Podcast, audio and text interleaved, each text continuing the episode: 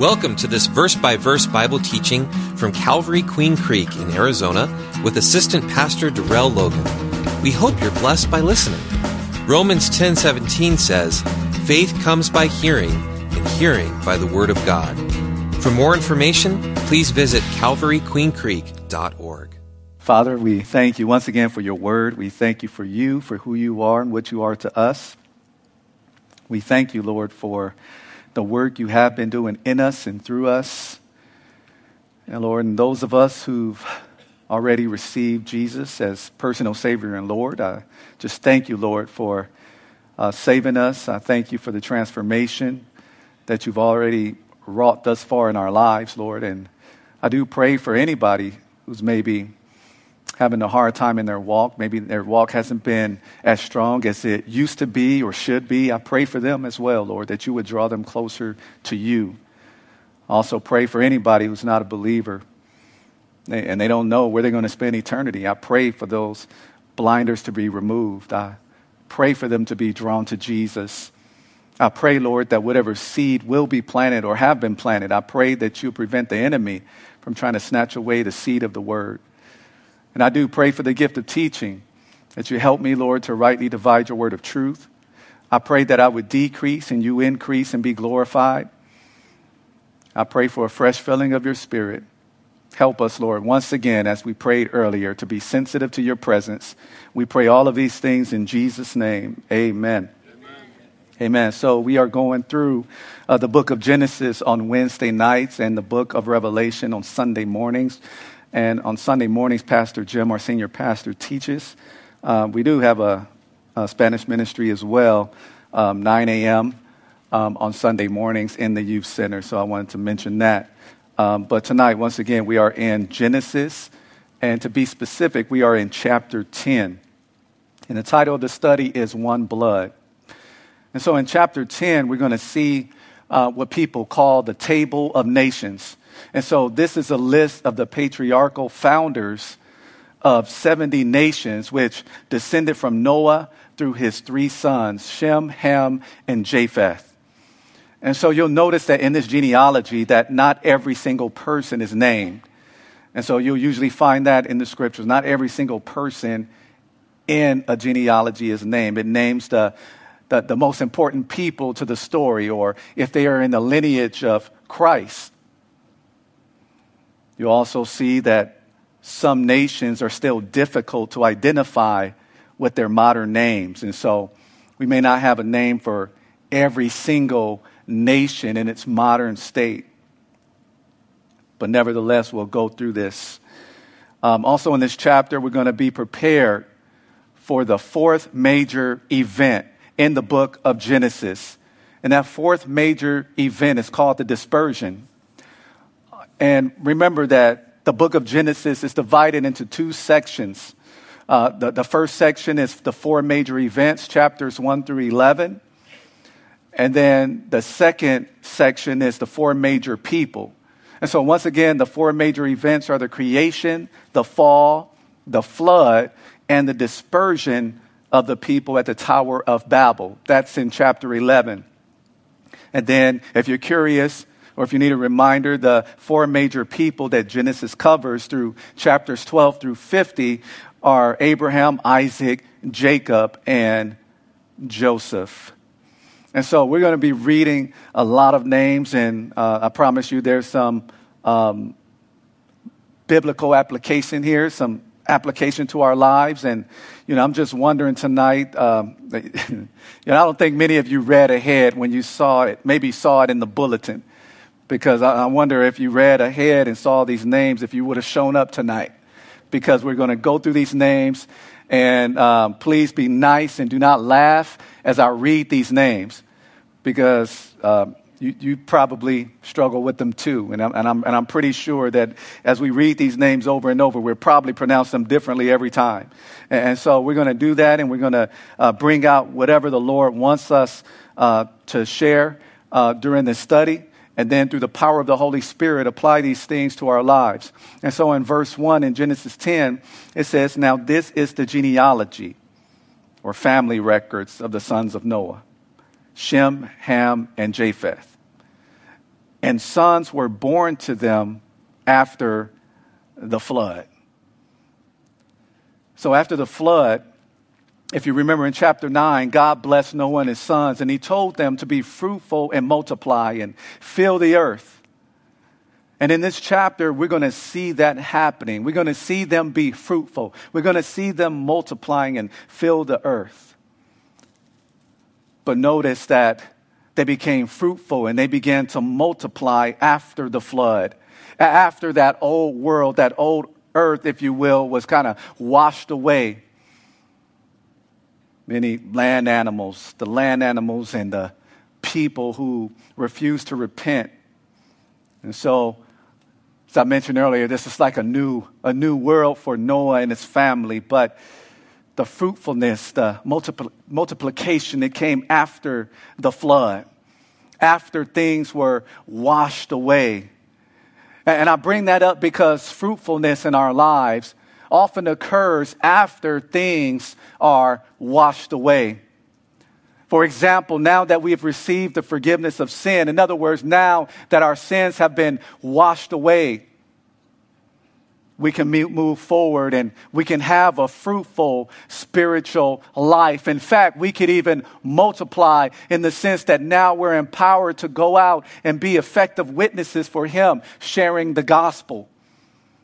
When it, that happened after we were washed, after the old things were washed away. Also, after you have allowed the Lord to help you to overcome a struggle. In other words, that struggle of sin, even as a believer, that maybe you've been dealing with for some time after the Lord dealt with it, or if you will, washed it away from your life and gave you victory over that. Now you find that you can be fruitful. You understand that it's not you creating the fruit, that, that this is called the fruit of the Spirit now you've gotten to that point to where you are yielding to the Spirit and there is fruitfulness because you allow the Lord to deal with, or like I said, if you will, wash away whatever struggles you were having with a certain type of sin. And get this to make it uh, practical even more practical. We, we talked about spiritual things, and, and yes, what I'm about to say is spiritual, but, but I just wonder tonight, and I'll put this in the form of a question. And the question is could it be that God wants to remove some type of distraction from your life? Is it, is it possible that, that, that maybe you're not fruitful because you're not allowing Him to, to wash away whatever distractions there may be? Maybe it's a type of relationship that the Lord has been trying to pull you away from, but yet and still you keep getting involved with this person that God is trying to pull you away from because they are no good for you.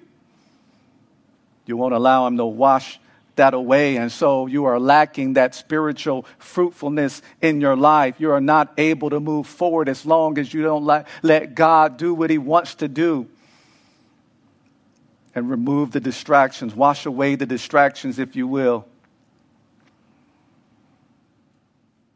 Could that be something in some of our lives tonight? In verses 2 through 5, it says the sons of Japheth were Gomer, Magog, uh, Madai, Javan, Tubal, Meshech, and Tiras. The sons of Gomer were Ashkenaz, uh, Riphath, and Togarmah. The sons of Javan were Elisha, Tarshish, Kittim, and Dodanim, or Dodanim. And from these, it says in verse 5, the coastland peoples of the Gentiles were separated into their lands. And so the coastland peoples, as the New Living Translation says, it's the, these are the seafaring peoples. And so these are those who lived in lands around the Mediterranean Sea, the descendants of Japheth. So they were divided, everyone according to his language, according to their families or clans, into their nations. You see, Japheth, by way of reminder, is one of Joseph, not Joseph, but one of Noah's sons. And these are uh, Japheth's sons that we see here. Japheth, by the way, he settled to the north. He settled in Asia Minor and into the European areas of today. And some would even add that Japheth was the father of the Indo European peoples That is, these are those who stretch from India to the shores of Western Europe, descendants of Japheth. And so, therefore, these descendants of Japheth, they, in other words, they spread all over Europe with one major branch, as I reiterate, heading eastward into Persia and India. And then Gomer, one of his sons, is the ancestor of the uh, Cimmerians. And then, uh, in regard to Gomer, um, you know, they, they, would say these are uh, the Germanic people. They would come from them. And some even add um, that, you know, more of the Western European people came from Gomer, which would include the French, the Spanish, the Celtic settlers. And Magog, by the way, another one that's named is present day Russia. Uh, Madai be, he became the Medes or those in the area of the Caspian Sea, and they populated what's now known as Iran and Iraq. And then Javan will become the Greeks, or he is the forefather of the Greeks. And Tubal and Meshech and Magog, by the way, as we go back there, are believed to be those in Russia. They settle in the far north of Europe, in other words. And we'll see in the scriptures later on, uh, if you continue to read through the scriptures in Ezekiel 38, for example, you'll see that Russia is going to play a part in the last days in coming against the nation of Israel. And then you have Tiras. These are the seafaring people in the Aegean Sea between Turkey and Greece. You see this Gomer, who's one of uh, Japheth's sons. His sons are listed in verse 3. Ashkenaz, Riphath, Togarmah. Targarma is the ancestor of the Armenians of today. And then you have, you know, Javan here. Like I said, uh, um, you know, the forefather of the Greeks. And so you have Elisha. These are the Greeks. You have Tarshish. These are probably those in Spain or even North Africa. Then you have Kittim, or these are those from the island of Cyprus in the Mediterranean Sea, if you have a Bible map. And then you have Dodanim, who are of the island of Rhodes near Greece. And then in verse 5, it kind of gives you a hint of the dispersion that we're going to see in chapter 11 of Genesis. And this dispersion is going to be uh, uh, some type of separation that's going to happen at the Tower of Babel. Lord willing, we'll get to that in the next study. But in verses 6 and 7, you have the sons of Ham. And the sons of Ham were Cush, Mizraim, Put, Canaan. The sons of Cush were Seba, Havilah, Sabta, Raamah, and Sabteca. And the sons of Raamah were Sheba and Dedan. And so, in regard to Sheba and Dedan, some of their descendants were the people around the Red Sea in southern Arabia. And so, Ham, by the way, uh, if you don't recall, is another one of Noah's sons. He's the youngest of the three, according to Genesis chapter 9, verse 24. Now remember that Ham is the one who disrespected his father Noah when Noah was drunk and he was laying down naked. Because Ham, he saw his father naked, and we covered that in the previous study, and then he went and told his brothers, uh, Japheth and Shem about it, but he didn't do anything about it. So he disrespected his father. He probably made fun of him. And so Ham's sons are listed here in these verses we just covered. And the descendants of Ham, by the way, settled in the area of Africa and to the east in Saudi Arabia and up into Canaan. And so, Lord willing, in the uh, next study, we'll have a map. And so we won't have one today, but I do plan on having a map so you can kind of uh, visualize it a little better. Uh, but Cush, by the way, is the progenitor of the Ethiopian people. Mizraim was the progenitor of the Egyptian people. So Egypt is also called the land of Ham. Now, for example, as we look at Psalm 105, verse 23, it says that Israel also came into Egypt, and Jacob dwelt in the land of Ham. And so, Put, by the way, is Libya. And so, this is applied to the region of North Africa west of Egypt. And then you have Canaan. Uh, this refers to the Phoenicians in the area of Tyre and Sidon in the land of Canaan. And so Canaan, they're going to inhabit the land that the Lord is going to promise to the Israelites. And so where the nation of Israel is now, that's where the descendants of Canaan were located. But the Lord went before them, or, well, according to where we are now, hasn't happened yet, but in history it's already happened. But the Lord will go before them and he's going to defeat uh, the Canaanites. It's going to be a type of judgment. So they're given hundreds of years to repent. They, they don't. And so what you see there is not as some in the world would call, oh, this, this is genocide. The, you know, God is just murdering people. No, it's judgment. And he was using the Israelites as his tools of judgment. But get this, later on when Israel would disobey, God would use other nations to chastise them as well. And so Israel were not, they weren't um, exempt from facing chastisement and judgment from the Lord. And so Cush, one of Ham's sons, uh, uh, we see that his sons are listed in verse 7. We see Seba, this is Upper Egypt. Um, Havilah or Havilah is probably Ethiopia. Sabta is the western shore of the Persian Gulf. Raamah is southern Arabia. Sabteka is the area of southern Arabia um, as well. So kind of there. Sheba and Dedan, um, sons of Raamah, are um, in the south and north Arabia, respectively. So it's getting a little specific there. And so in verses 8 through 12, we'll see more.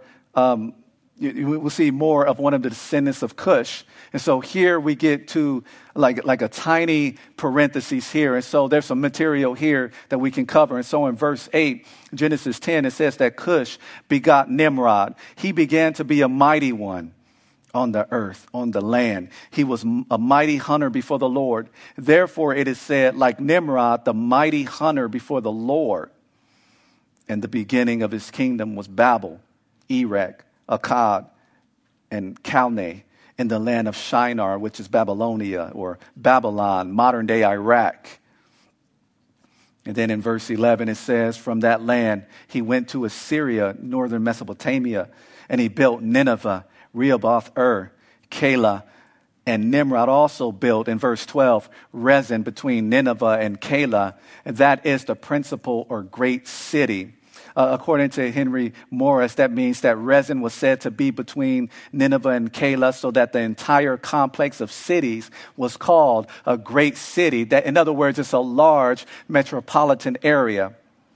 You see, Cush, this descendant of Ham, as it points out here in the scriptures, he had a son named Nimrod. Nimrod name, his name means rebellion. And that's something that's important to remember. His name means rebellion. This Nimrod was a mighty hunter before the Lord. Eh, eh, he was a hunter in that he searched out and he persuaded people to obey him. And so he was hunting humans in a sense. So, not necessarily animals, but he was going after humans to, to rule over them, to get them to obey him. He was called a mighty one. In fact, Nimrod was a tyrant. This Nimrod here was the first great leader, or he was the first dictator of a world civilization. The first dictator. He was in rebellion against the Lord. And he started two great empires in the Bible and in world history. He started the empire in Assyria and also Babylon. And he built cities in both, in both Babylonia and Assyria. And Nineveh, by the way, was the capital of the ancient kingdom of Assyria. And if you've been reading your Bibles, you remember that Jonah was called by God to go to Nineveh and share God's message because God wanted the people in Nineveh to repent. But Jonah was a reluctant, reluctant prophet. He didn't want to go. He, he didn't want God to have mercy on them. But that, this is that Nineveh. And so we are seeing the beginning of that. The city was built by this rebellious man, this first world dictator, Nimrod. You know, and many scholars believe that he also began the Babylonian religious system, this false belief system. And so it's awesome that we're doing Genesis and Revelation because uh, we're going to cover a lot of stuff that, um, you know, just here in Genesis that you're going to see in Revelation. So you're going to talk about uh, Babylon a lot in the book of Revelation. And so you see it's getting its start here. And so in the, in the book of Revelation, by the way, when it talks about Babylon, you have the economic system, you have political Babylon, and then you have the religious system Babylon. And this is during the, you know, seven year period of tribulation. And so, religious Babylon, the false belief system that's going to exist during the tribulation period, that's going to last up until the halfway point in the tribulation period because the Antichrist is going to set himself up or an image of himself up in the temple, in the rebuilt temple, and he himself is going to claim to be God, and that's going to be what's called the desolation, the abomination of desolation. And so, religious Babylon, as you see in once again, in Revelation, that's, it's, going to end at the halfway point, the first three and a half years. But the, the economic, the political Babylon is going to last for the entire seven year tribulation period. And then Jesus is going to come back with us, his saints, and he's going to put it in to, to, to, all, to this age, in other words, this age that is ruled by humans. And so it's good to, to understand how, how this Babylon got its start here and so this man, Nimrod, was a tyrant. And what's interesting about Assyria and Babylon, these empires that Nimrod started, is that God is actually going to use both of those empires to chastise the nation of Israel because of sin, because they're worshiping idol gods, they're walking in sin, they're living in sin, disobeying God.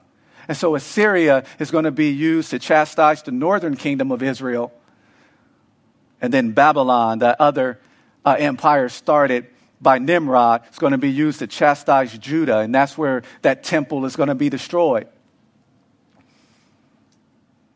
So this man, this tyrant, was in rebellion against the Lord.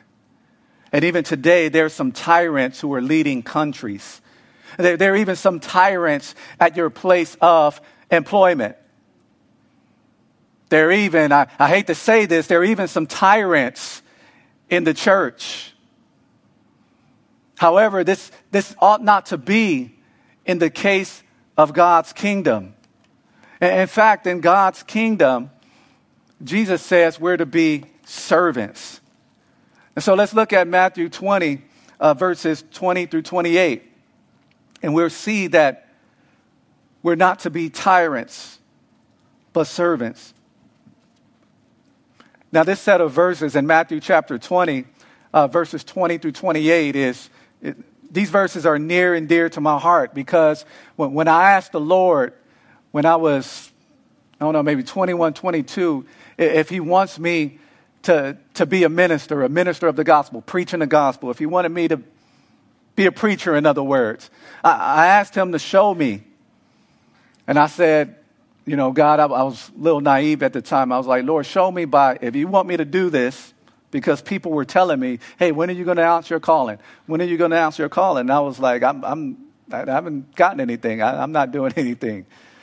But it was funny because I was, I was at the time, they voted me as youth pastor, so now I'm in this conundrum, this, this, this, situation, and I needed to know, Lord, is this something you want me to do? Do you want me to be a minister of the gospel? And He woke me up out my sleep, and, and, and these are the verses that He pointed me to. And so it says here in Matthew 20, verse 20, it says, The mother of Zebedee's sons came to him with their sons, kneeling down and asking something from him. And he said to her, What do you wish? She said to him, Grant that these two sons of mine may sit, one on the right hand and the other on the left in your kingdom. But Jesus answered and said, You do not know what you ask. Are you able to drink the cup that I'm about to drink and be baptized with the baptism I am baptized with? They said to him, We are able. So he said to them, You will indeed drink my cup. You're, you're going to suffer. You're going you're going to die just like me. But of course, they're not going to die for the sins of the world but they'll be martyred and so forth. And so, and you're going to be baptized with the baptism I'm baptized with. But to sit on my right hand and on my left, it's not mine to give, but it is for those for whom it is prepared by my Father. And when the ten heard it, they were greatly displeased with the two brothers. And so, somewhere around there, as the Lord uh, woke me up out my sleep, and you know, at the time I didn't know it was the Lord, I just woke up, and I, and I wanted to stop there. And so I went to put the Bible down, and I just felt this impression to keep reading, keep reading, and, and, and, and the impression was strong. And so I read these verses beginning in verse 24. I just kept reading like he wanted me to. And when the ten heard it, they were greatly displeased with the two brothers. But Jesus called them to himself and said, You know that the rulers of the Gentiles lord it over them, and those who are great exercise authority over them. In other words, they're tyrann- tyrannical over them. Yet, it shall not be so among you. But whoever desires to become great among you, let him be your servant. And whoever desires to be first among you, let him be your slave. He says, just as the Son of Man did not come to be served, but to serve and to give his life a ransom for many. And so at that point, it, it clicked. The Lord just called me to the ministry. I, I, had the King James Version. And so in the King James Version, the word servant is minister. And I, and I asked him to show me by that next Sunday, and it was Saturday night, and it clicked. Well, the Lord just called me, and so I woke my wife up out of her sleep. Like, hey, the Lord called me. You know, and so I'm, I'm, I'm woke her up, and I was, you know, but along the way, of course, I would have doubts if, if this is really the Lord. But anyway, he confirmed it. But long story short, these, these verses are near and dear to my heart. And as we talk about this tyrant, this Nimrod, unfortunately, like I said, there, there's some tyrants in the church, but God doesn't want it to be that way. In fact, the, the leaders in the church are to be servants. We're to serve one another. We're to follow Christ's example as a servant. And so it's not about who's serving me, it's who can I outserve. And I wonder if we have that attitude at this time as believers. Or if we're waiting somebody, for somebody to wait on us, hand and feet. Just waiting to just do everything that we dictate to them everything that we force them to do, but no, we're to be servants.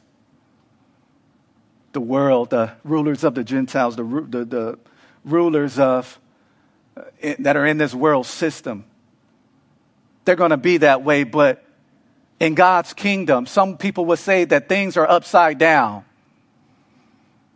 Where you have, in the world, you have the leaders being served But in the church, you have the leaders serving. So some people would say that's upside down, but really in God's kingdom, that's right side up. In the world, the world would say in this world system that the way up is to step on people to get to where you want to go. Whereas in the kingdom of God, the way up is down. humble ourselves before the Lord, it says that He, he will be the one to lift you up. Verses 13 and 14, it says, Mizraim, and these will be the ancestors of the Egyptians or Egypt. They begot Ludim, Anamim, um, Lehabim, Naphtuhim, uh, Pathrusim, and Caluhim. You guys can laugh. I was just joking at the beginning. Uh, it says, From whom came the Philistines and Caphtorim. And so, in one version of the Bible, it says the Pathrusim and the Casluhim, um, from whom came the uh, Philistines. And then outside of the parentheses, it says, and Caphtorim. And so you see that in various versions. So if you have the New King James Version, the parentheses will be placed in different spots if you're to read it in different versions, just a heads up. But Mizraim is another one of Ham's sons. And his sons are listed in verses 13 and 14, of course. And so, so the Pathrusim or the Pathrusim, however you want to pronounce it, they, they dwelt in Upper Egypt and, and Pathros. And then the Philistines, um, who are well known later in biblical history, they came out of the Casluhim or Casluhim. Then there's another group, the Caphtorim. They, they are also identified in the Bible with the Philistines, if you're keeping track. And so in verses 15 through 18, now you have Canaan. You have this another son of Ham. He begot Sidon, his firstborn, and Heth. And Heth, by the way, is the ancestor of the Hittites, one of those ites in the land of Canaan.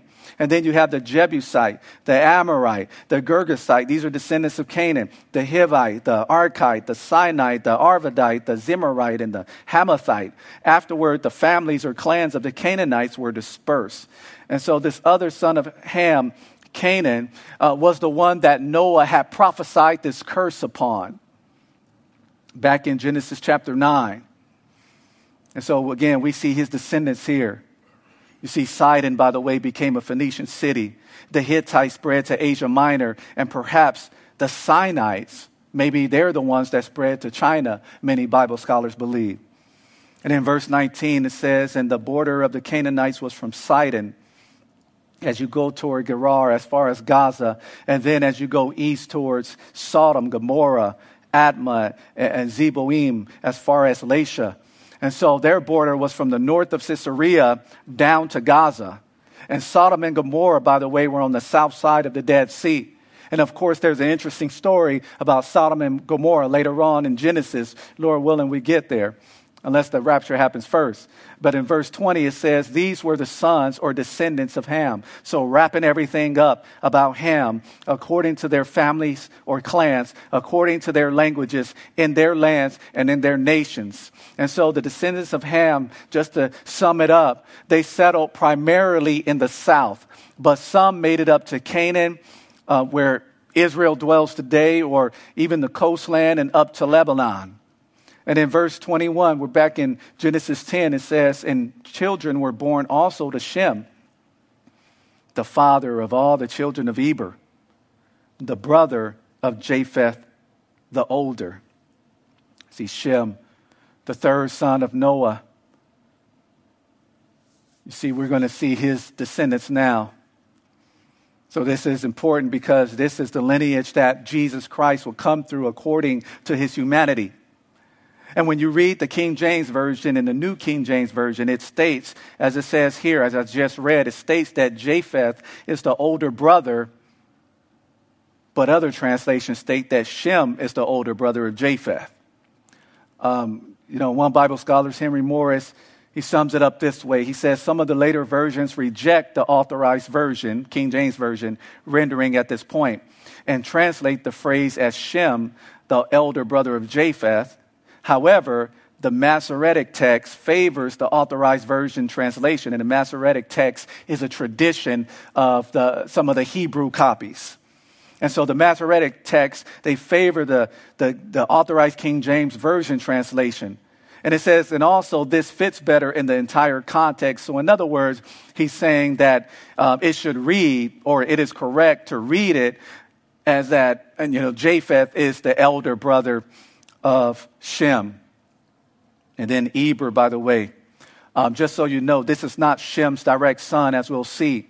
And remember, the, the, genealogies, they usually don't list every single person. So sometimes they're going to skip a generation or two because, uh, you know, there, there are people that are insignificant to the story.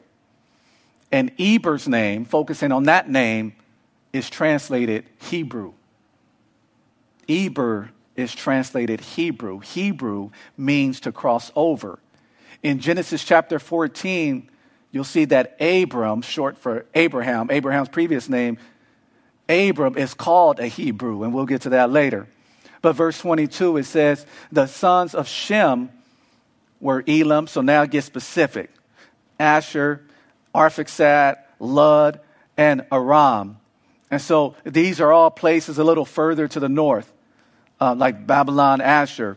Asshur is probably the founder of the Assyrians. And remember, as we talked about earlier in Genesis 10 11, Nimrod and his followers, they later invaded the land of Asshur and they founded Nineveh, which will become the capital city of Assyria. And then in verse 23, you have the sons of Aram, one of Shem's sons. They were Uz or Uz, Hul, um, Gether, and Mash. And so What's interesting about Uz is that if you read Job chapter 1, verse 1, you'll see that Job came from the land of Uz. And so that's something that stands out about that one. And in verse 24, you have Arphaxad, another one of Shem's sons. He begot Salah, and Salah begat Eber. And so we talked about Eber. And, and Eber, or Heber, as, some would have in some translations, uh, or versions means, again, the region beyond. The region beyond. And so Abram was a Hebrew. He was from the uh, region beyond. And, in verse 25, it says that to Eber were born two sons. The name of one was uh, Peleg, for in his days the earth was divided, and his brother's name was Joktan. And so Peleg names mean division or divided, and Joktan means a small thing or smallness. And so where it says that the earth was uh, divided, it's not necessarily talking about uh, the different continent, continents moving or whatever here, but it's more of a reference to chapter 11 when those people groups are going to be uh, divided and, you know, they're going to go where their language is spoken, their new language is spoken, and so forth as God scrambles the language as a part of judgment. And so that division that we're going to see in Genesis 11 at the Tower of Babel, it happened during Peleg's time. In verses 29 through or 26 through 29, Genesis 10, it says Joktan begot Almodad, Sheleph, Hazarmaveth, Jerah, Hadoram, Uzal, Dikla, Obal or Ebal, uh, Abimael, Sheba, Ophir, Havilah or Havilah, and Jobab. All these were the sons of Joktan, and their dwelling place or settlements was from Mesha as you go towards Sephar, the mountain of the east. These were the sons or descendants of Shem, according to their families or clans, according to their languages, and their lands, according to their nations. And so Joktan, this brother of Peleg and son of Eber, has his sons listed in verses 26 through 29. All of these sons probably settled in Arabia. And Mesha is a region marking off the limits of the territory of the Joktanites when they first settled in Arabia.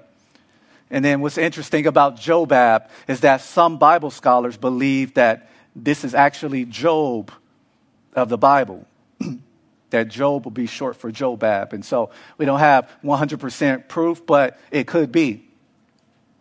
Verse 32, Genesis 10, we're almost there. These were the families or clans of the sons of Noah, according to their generations or descendants in their nations. And from these, the nations were divided on the earth after the flood. And so now we are ready for chapter 11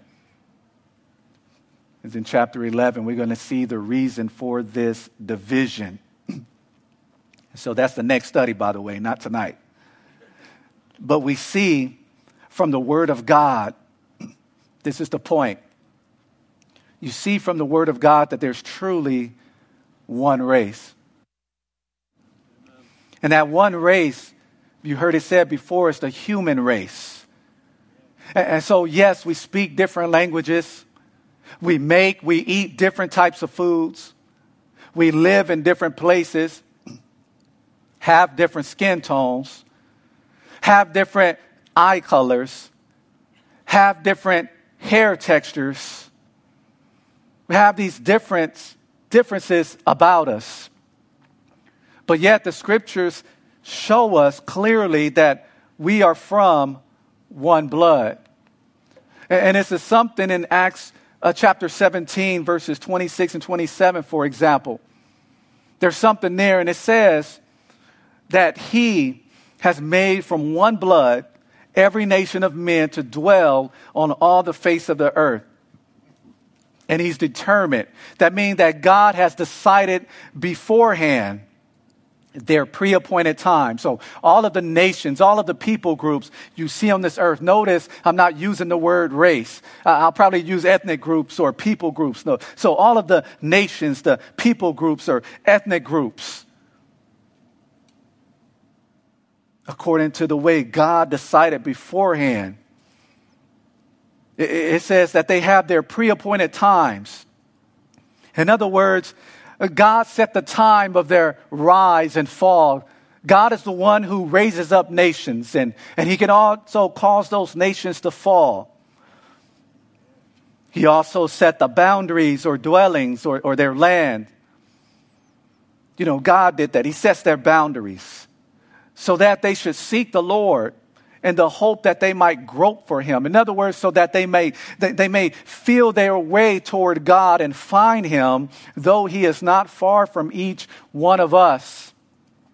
And so God created all of these nations, uh, all of these, he made allowances for all of these people groups. And so, yes, uh, Adam and Eve, and then, of course, you had Noah and his, and his three sons. You know, they, they had all the genes necessary within them for the various looks that we have, for the various hair textures that we have, and so forth. So God decided beforehand these, these nations, where they're going to be, what are their borders going to be, when are they going to rise and fall, how long these nations are going to last. And He wants these nations to, to, to seek Him he wants them to grope for Him, to reach out to Him. God is not far from them. From, he's not far from each and every one of us, the scriptures tell us. And because we are from one blood, as the scriptures tell us, there's, there's no ethnic group or people group or family group, whatever you want to call it, that should think it's better than the other one. We're from one blood, the scripture tells us. And, and we see that here that, that we've all descended from Adam and Eve, and then we've all descended from Noah and at least one of his three sons from one blood. We shouldn't think that we're better than another group. Yes, be thankful. Okay, God, I'm thankful for whom you made me to be, but that doesn't mean you have to put someone else down. And despite what the culture says, Yes, anybody could be a racist. Anybody could be full of pride and, and hate. And that, of course, is a product of the sin nature. You know, the truth of the matter is, is that uh, no matter what people group you belong to, yes, this sin nature belongs to all of us because we're a descendant of Adam, the first Adam. And hopefully, you are a part of the last Adam, Jesus Christ. And so, we all have a sin nature, despite what language you speak, despite if you have long hair, short hair, a bald head, whatever it may be. And I'm inching towards more of the bald head. I, I, see you trying to laugh. Hold it. She's trying to hold it in. My wife is going to tease me. I know she is. But, but we've all sinned. Not, not just have a sin nature, but we've all have sinned on top of that. And we've all, have, we've all fallen short of the glory of God. And we all need a Savior, despite what, what, what group, what people group you belong to. You know, what's interesting uh, about me is that you know, I, I, did this DNA test because I've always heard stories of what I'm mixed with, and, and, you know, growing up. You know, this family says this, this family member says that.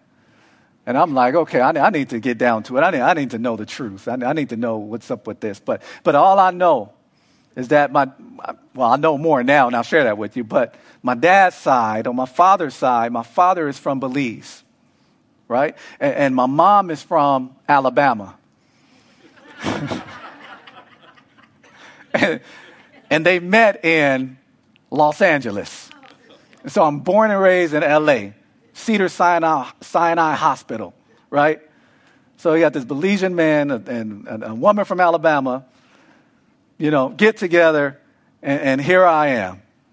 Hear stories growing up. Okay, all these things I'm mixed with. So, so I wanted to do this DNA test. My, my, my wife got one for me for Christmas one time, and and all I could say is that mine, when they looked at the map, it was colorful. just, just from everywhere. My, my wife, you know, she had a couple places, and my kids, they looked at mine, they looked at hers, they said, Mom, yours is boring. You know, th- you know, Daddy's, you know. So I'm seeing, you know, Africa, you know, uh, mostly the, the Nigerians, so forth, Igbo tribe. So I'm, I'm, I'm looking at that. And then I look at Indian from India. So that's mixed in. Then Native American. And then on top of that, Irish. And then I saw a little Filipino, a small percentage. And so the Lord blessed me to where, uh, you know, I have this interesting look. I remember growing up, some people thought I was Puerto Rican. I'm like, no, I'm not Puerto Rican. and then I go over to Israel in 2017. You know, the Orthodox, Orthodox Jew, Jewish men, they don't really talk to us too much, but one of them, I was walking down the street and, and the guy, he got right off the bus. He had his black hat on, his, you know, his curl down his face, and he walked right up next to me. And he asked me, Where are you from? And I said, Arizona. Oh, Arizona. You know, so, so I, I got this interesting look. It's all mixed up. I could fit in different places. Maybe the Lord, you know, did that, on, not maybe, He did that on purpose. I could fit in everywhere. But, but of course, you know, I you know, grew up in LA and grew up around mostly, um, you know, some people say, you know, black people. Um, and so some people call, say, African American, they use different terms. And so, but yeah, I'm, I'm, I'm mixed. And so, you know, I have no business being prejudiced against anybody. and so, but, but, but it doesn't matter. And many of us are like that have these different backgrounds, these interesting looks, interesting backgrounds, different languages, and so forth. But yet and still, born with a sinful nature.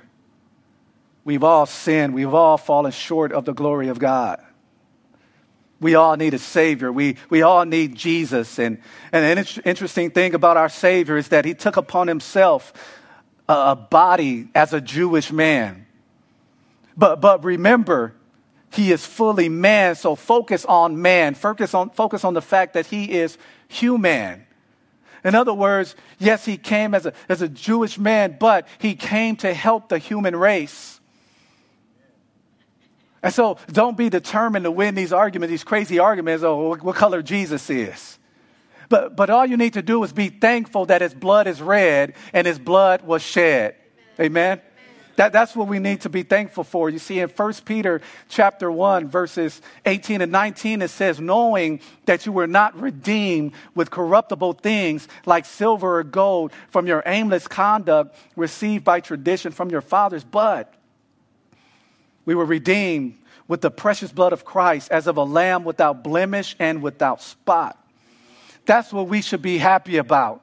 Eh, that's what we should be concerned with.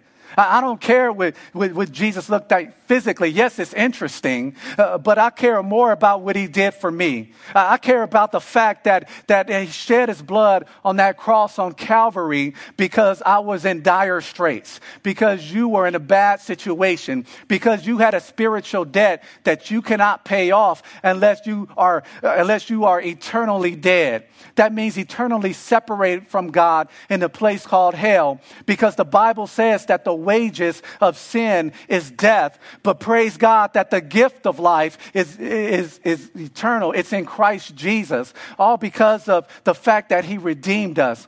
He, he paid the price for our sin. He set us free from slavery to sin. And He did that with His blood. He didn't do that with His skin color. He didn't do that with His hair texture. He didn't do that with His language. He didn't do that with His beard. No, He paid the price with His blood. And that was holy blood that was shed. That was the blood of God that was shed. And the only way God could shed blood is if he could take upon a human body. And that's what Jesus did. He became a member of the human race. And so that's something we need to be thankful for. That's something that, that we need to praise him for. And if there's anything to argue about when it comes to race and all this stuff, whatever Jesus was, however he looked, we should excuse ourselves from that and go back to the fact that he died for our sins, that He redeemed us.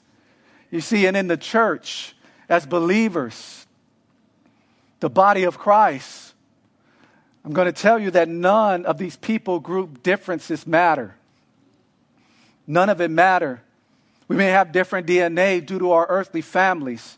But, but as believers, we're, we're related spiritually by the blood of Jesus. The same blood was shed for all of us. The same blood cleanses all of us. Galatians chapter 3, verses 26 through 29. It says, For you are all sons of God through faith in Christ Jesus. I'm talking about the church, people who repented and placed their trust in Christ. For as many of you as were baptized into Christ have put on Christ. There is neither Jew nor Greek. There is neither slave nor free. There is neither male nor female. You are all one in Christ Jesus. And if you're Christ, then you are Abraham's seed and heirs according to the promise. And so we are God's children through faith in Christ. We have been baptized into Christ by faith in Christ. In other words, being baptized into Christ means that we have been immersed in Christ. We are now identified with Christ through faith in Christ. If you've done that, then you are a little s son of God. You're a child of God. And so those cultural differences, the, the, the people group differences, whether you're a Jew or, or a Gentile, doesn't matter. The body of Christ. This is talking about salvation, just to put it in context. Some people would use this to talk about roles in church. This is not talking about a role in the church. This is talking about salvation. We all stand on, on equal ground, equal footings in the sight of God. So, as believers, we are one body when it comes to salvation, we have the same standing, sons of God. And not only, not only that, but the scriptures tell us that we're heirs, that we are co heirs with Christ. And as believers, we should be leading the charge when it comes to the issue of different people groups getting along. The scriptures call us salt and light. We should bring the seasoning to the world, in other words. Uh, we should bring light to the darkness because of the Holy Spirit who dwells in us. And God, of course, should get the glory. So if we can't get along within the church, even though we may be physically from different people groups, how do we expect the world to do it? We should be leading the charge, not being a part of the problem. And finally, we should be fulfilling the Great Commission. We should be fulfilling the Great Commission. Why do I bring that up as the as the worship team takes the stage, I bring it up because in Matthew 28, verses 19 and 20, Jesus says, Now this is the resurrected Savior, the resurrected Christ. He says to go, therefore, and make disciples of all the nations. In other words, he's saying to make pupils or students or followers of all the nations. So it doesn't matter what their hair texture looks like. Doesn't matter how light their skin is, how dark their skin is. It doesn't matter what language they speak or how they dress. Doesn't matter what type of food they eat. But Jesus says, go and make followers. Go and make students of all the nations, which implies that if we're going to make disciples, if we're going to make students, if we're going to make followers from all these different people groups, then they first need to hear the gospels so they must be so that they can become a son of God, a child of God first. And then we can teach them and help them grow in the word and be a true follower of Christ. And it says, in baptizing them in the name of the Father and of the Son and of the Holy Spirit. And notice that it doesn't have an S at the end of name. And that's because the Father, Son, and the Holy Spirit are one.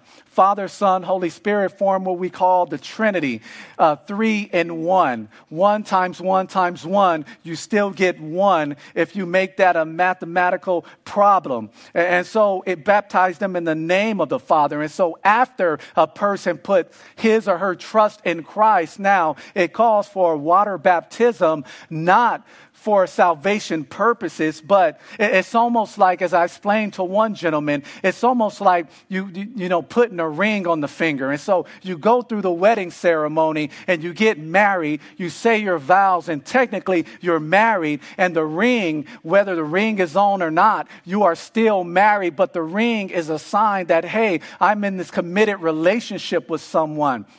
And so, so it is with water baptism. You, you are saved the moment you repent and put your trust in Christ. And the water baptism is like a ring. You are not afraid. You are, you are not ashamed to identify with Christ. You are not ashamed to identify with this death, burial, and resurrection that says, yes, the old me that used to live a sinful life is now dead. And the new me, as you identify with Christ, has now risen out of the water. And I'm going to walk in this newness of life. I'm going to be more like Christ like through faith in him and by the power of the Holy Spirit. And so we make disciples of these nations. We baptize them in the name of the Father, Son, and the Holy Spirit, teaching them to observe all things that I've commanded you. And lo, I am with you always, even to the end of the age. And so that is encouraging that as he tells us to share the gospel with the nations, as he tells us to make disciples of the nation, is that we have this one who shed his blood for us,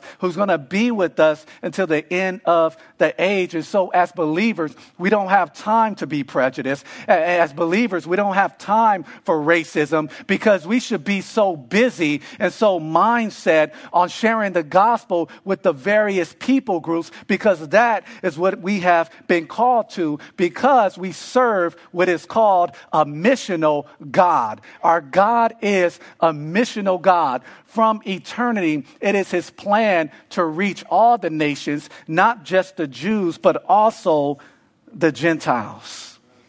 And so, if we serve a missional oh God, amen. So, if we serve a missional oh God, we should be missional as well. Amen. And there is no human, if there's anything you take with you tonight, you can forget everything else, all those names that I stumbled over. If you don't take anything with you, I want you to remember this that there is no human, no human that God does not want to save. Amen? Amen. Father, we thank you. Thank you for your word. Thank you for your Holy Spirit.